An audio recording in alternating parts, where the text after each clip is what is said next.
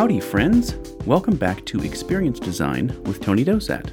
I happen to be Tony Dosat. Whether this is your first time tuning in or you've come back for more, I want to thank you for joining me. And if you find value in what you're hearing, please do take a moment to subscribe and leave a review. It's always greatly appreciated. And with that, what do you say we jump into the interview? Well, here we are with Austin Govella, the good fella. Have you heard that before? Actually, I have not. I usually get Austin from Houston. That's Oh. the typical name said. Yeah. Well, thanks so much again for being available and being on the podcast. And it's a, it's really a pleasure to have you. Well, well, thanks. I've been uh, I've been listening to the the podcast for a couple months here. That's really cool. So, if I were to jump on your LinkedIn and stalk you a bit, I see that you started as a information architect, web developer, uh, then information architect, user experience designer, consultant, development editor, and then experience director, digital innovation studio right now at Avanade. So you've you've sort of run the gambit from developer, architect, designer, different sorts of companies here. And then we get to you as an author. And there's a little book people might know, lovingly referred to as the Polar Bear book. How did you get involved with that? Well, I've I've only done I I did a tech review for one of the editions, and then they they included some of my work in one of the editions as an example.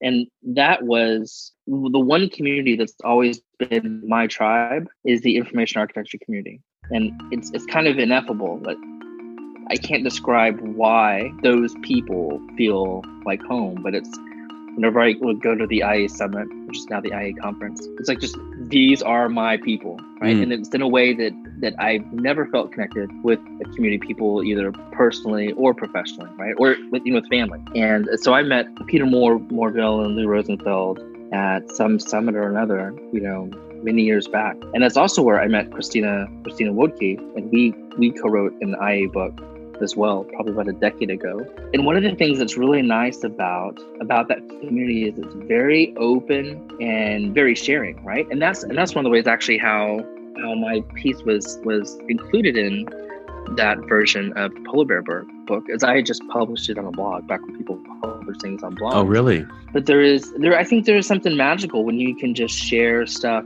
out and it gives other people a chance to respond to it. And by nature, right, it, it can't be complete and final because you have a day job, right? You can't spend Mm. all your time, all your off time cranking out diamonds. You're just going to share stuff. It has to be rough, and you have to have a comfortable community uh, to, to do that with. Um, but that was that was that was how I got involved with that. And I think it's amazing. I think the Polar Book is like fourth edition now. Uh, Yeah. probably 20 years, 20, No, wow. 25 years maybe. So, what was the genesis of you writing collaborative product design? Help any team build a better experience? The short answer is I I lead lots of these cross-functional teams. And the majority of my time has been spent as a consultant versus Hmm. kind of an internal resource. And when I get whenever I get a new team, which isn't quite every project, but it's pretty close, and you have new designers that are that are kind of earlier on in their career, there are lots of things that I tell them uh, as part of the coaching, and I kind of do it all over and over again. So the short answer is that's stuff that I tell new designers all the time. And and, and in terms of that like perspective, it works. Um, I had some people ask me some questions on a new project this last week, and I just sent them a chapter. It's like, here you go, go read this. and uh, I was like, oh man, wow, that really worked. But the the the genesis really is around just my work style, I think, really, and being being very humble. I believe that my work style is the best work style. but the idea that that the designer isn't the one who designs stuff, right? It's the whole organization. And and the reason the reason for that is, is that what the designer is good at is taking a rationale and then adjusting an interface um, to support what you're trying to do, right? That that's what designers are good at. But designers are less good at understanding the customers. And I know I know we, we have a whole tranche of user research where they, they think that's their job, but really like the sales team, they do a good job at understanding their customers, and so does the marketing team, and so does the product owner. They all kind of have a different flavor of who the customer is, and the same thing with user researchers. But there's all these people who have a have a good sense of understanding the customers, and there's a whole group of people who have a good understanding of what the business rationale is or what it should be, and then what the technical constraints are.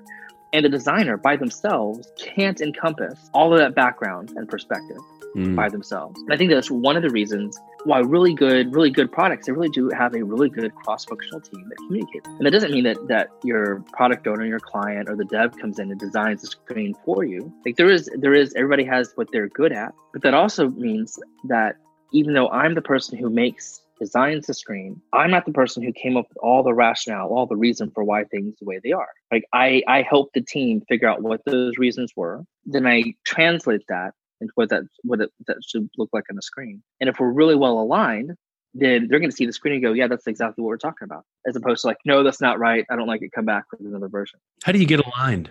Well, I think you just have to talk, right? Whose responsibility do you think it is at the outset to create that north star? I'm going to just go all in. It's the team's team's answer. Yeah, if there's a sole person who does it, then you're not aligned. Yeah, and from my perspective, at that point, the design design is a facilitator right? Like you you know you need a north star. Like if someone doesn't if there isn't one already, you know you need one. You help the team get there. But if the product owner walks in with a north star, then they're missing key perspective from the dev team, from um, the UX, the design side, most likely from the research side. But I mean, there's just it's not going to be fully rounded, and it's probably not in the right north at that point, right? I mean, it's what is uh kind of what's your take take on that? Well, I would agree. I think all the perspectives are vital to have. And as early as you can get all those key players in, the better. One of the big things that I like to sort of preach, and this could be in alignment with some people and it couldn't be in alignment with some other people, is that, um, of course, there are people with expertise and there are people that I would say are experts. You know, that I forget the doctor that said, you know, 10,000 or 20,000 hours, you become an expert I don't agree with that because that to me says all you need is that many hours to become the expert. And it sort of goes into the idea of having the expert in the room. And to me, that silos the information into one person and silences the others. And I think if we can right. all be okay with it's something I say over and over again is leading and collaborating with a teacher's heart and a student's mind. So even though you might have the expertise coming in, we all have equal voice. Right. And I don't want to other you if you think that you're not an expert or you might have a little bit of imposter syndrome. The more that someone else is highlighted as, oh, the big expert, the more that other person's going to go in the corner and not say anything. Yeah, oh, I think that's that's absolutely true, and, and I love I love that idea of the the teacher's heart for the student's mind. And and you're absolutely right about the expert piece you really want there's always like I, I run lots of workshops and there's always that one person at the workshop who's just really quiet and doesn't say much. And oftentimes it's they, they were added because someone thought they had a good perspective but for whatever reason they they feel like it's it's not worth chiming in right? Mm-hmm. all these other people are talking there's always that one person who talks all the time and maybe someone who's very seniors in there. But when you finally like directly reach out to that quiet person and get them to provide some feedback, there's always this like gem that they, yeah. they've just been sitting on and it's it's critical and it's formative for the experience. And the reason they didn't they weren't offering that is because they felt like they didn't have the experience and or the authority, right? Kind of just yeah. like who are they to say that, right? What what what value was in that? Yeah, I really, I really, I really like how you, how you just describe um, describe that piece. And the the idea of yeah you know, you hear a lot of people say, "Well, I'm no expert," but um, very timidly, right. and it's like, I don't need the preface. Just, just say it. We're all open here, and if you, yeah. if you have a teacher's heart and a student's mind, I'm not afraid to go to those people that have that crazy expertise, and hopefully, if if they have the same mentality, they're not going to be condescending, or they're not going to say like, yeah. "Oh, well, you should know that." You know, luckily I'm in a place right now where it's I, I, I find everyone to be just endlessly brilliant, and um, it's a great place to collaborate and share and learn. Now, let me ask you: We're talking about teams, but have you had any experience in a solo operation or someone who has their own gig or is a freelancer, where they may not have the opportunity to collaborate? Have you ever have you had that experience before? Yeah, and that's that's a really good point. Like I probably I definitely like when I was working on the material for the book, it was definitely based on like kind of my experience with working with internal external teams. I have definitely personally spent time as an independent kind of consultant. But when you're on a project, you're on a project. There's you're always you're always collaborating with a group of people on mm-hmm. that project, and I think that's your that's your team.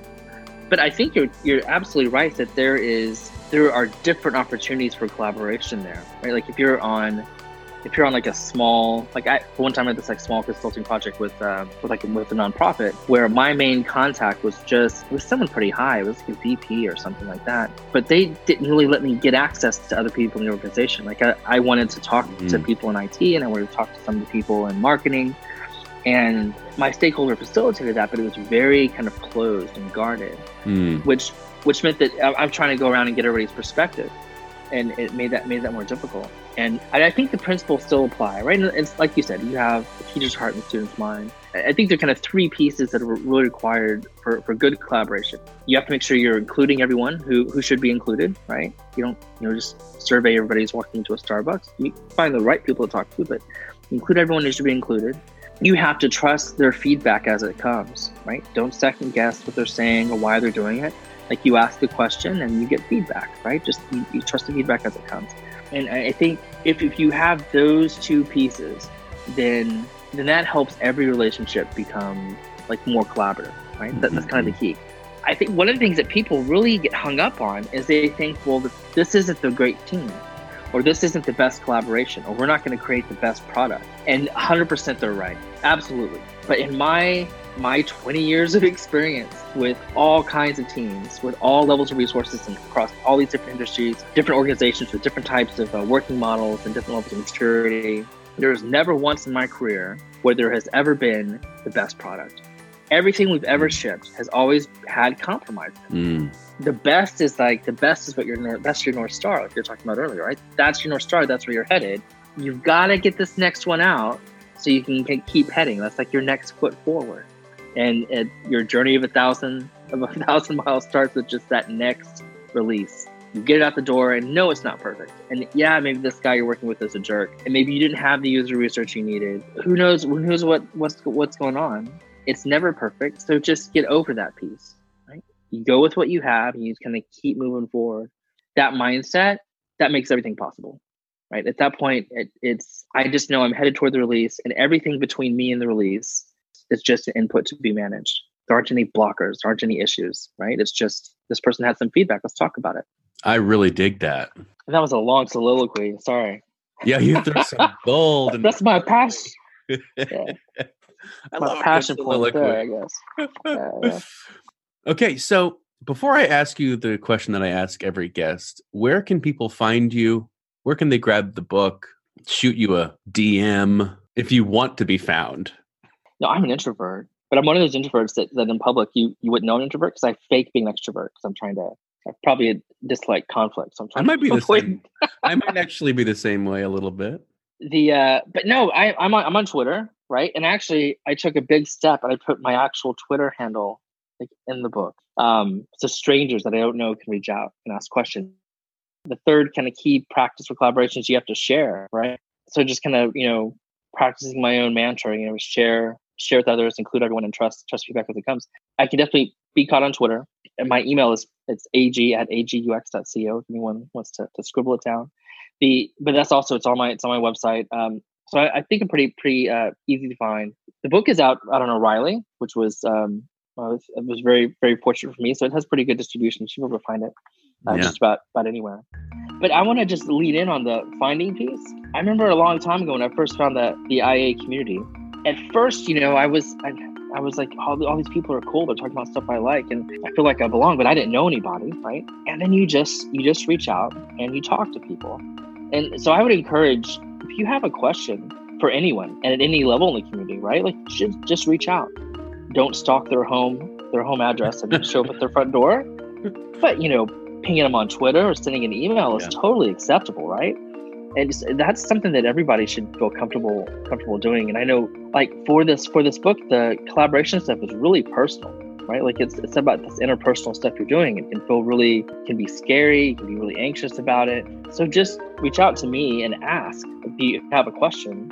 And even better reach out somewhere public. Like if you are on twitter um, or you're on linkedin like reach out to your public network, feel free to tag me and I'll I'll, ju- I'll jump in. I, I have these uh, like these types of kind of coaching conversations all the time, and I'm uh, more than happy to do so. But open yourself up. You have to you have to share right in order to get the feedback from people. And if, if you know it's it's a little too personal, too scary, then you know, ping me personally. Now let's let's hit it with that last question. Oh man. Okay, Man. so I know you've listened and I know you've struggled with this, but for everyone out there, I'm just going to say the question so they all hear it. What object or thing that you own that's non digital means the most to you or has impacted your life the most and why? Yeah, this is this is a real struggle, and uh, I think I've landed on books as an object. No, I couldn't pick a specific book because each one is like a different. The ones that I've kept with me that mean a lot, they're all like like friends or ex girlfriends, right? They each have this really significant piece, Mm. and we have all these like really intimate moments that you have with like you know objects that are important to you. There's so much that books give you, just in terms of you can go to new worlds, live new lives, learn new things you never even thought existed. It's uh, I'm going with books, man. It's like I spent weeks. Yeah. well, when we were first emailing back and forth, you're like, "Man, I'm struggling." And I actually, when I when I email people, I don't include that last question, so I could tell that you were actually a listener because Yeah, I can't remember. You had one guest that had this really perfectly succinct answer. It was it was like this really kind of cool pocket knife that he carried. That was really just the design was really sharp. I've had two that have said uh, a pocket knife, and there's something about that utility and design that I think is really interesting. Yeah, yeah, I struggle. But that is such a such a great question. Especially we spend so much of our time in the digital world now. It's easy to forget that you're actually walking around in a meat suit on a bunch of dirt. Yeah, man, that's so true. Well, I want to thank you again for being on. I really appreciate you, and I can't wait to have you back on next season, Austin Govella. Yeah, thanks a lot, man. It was really, really awesome. Appreciate it. All right, friends, with that, we will call it a week. Again, I want to thank my guest and thank you for tuning in. I hope you've enjoyed this episode, and if you did, don't forget to subscribe wherever you're listening. Also, if you want to look behind the scenes and have even more design goodies in your face and in your ears, you can follow Experience Design on Instagram at XD Podcast. Until next time, friends, stay curious. Experience Design with Tony Dosat is part of XD Media LLC. All opinions are my own and do not reflect those of my current or former employers. Hosting and publication of the podcast is through Buzzsprout.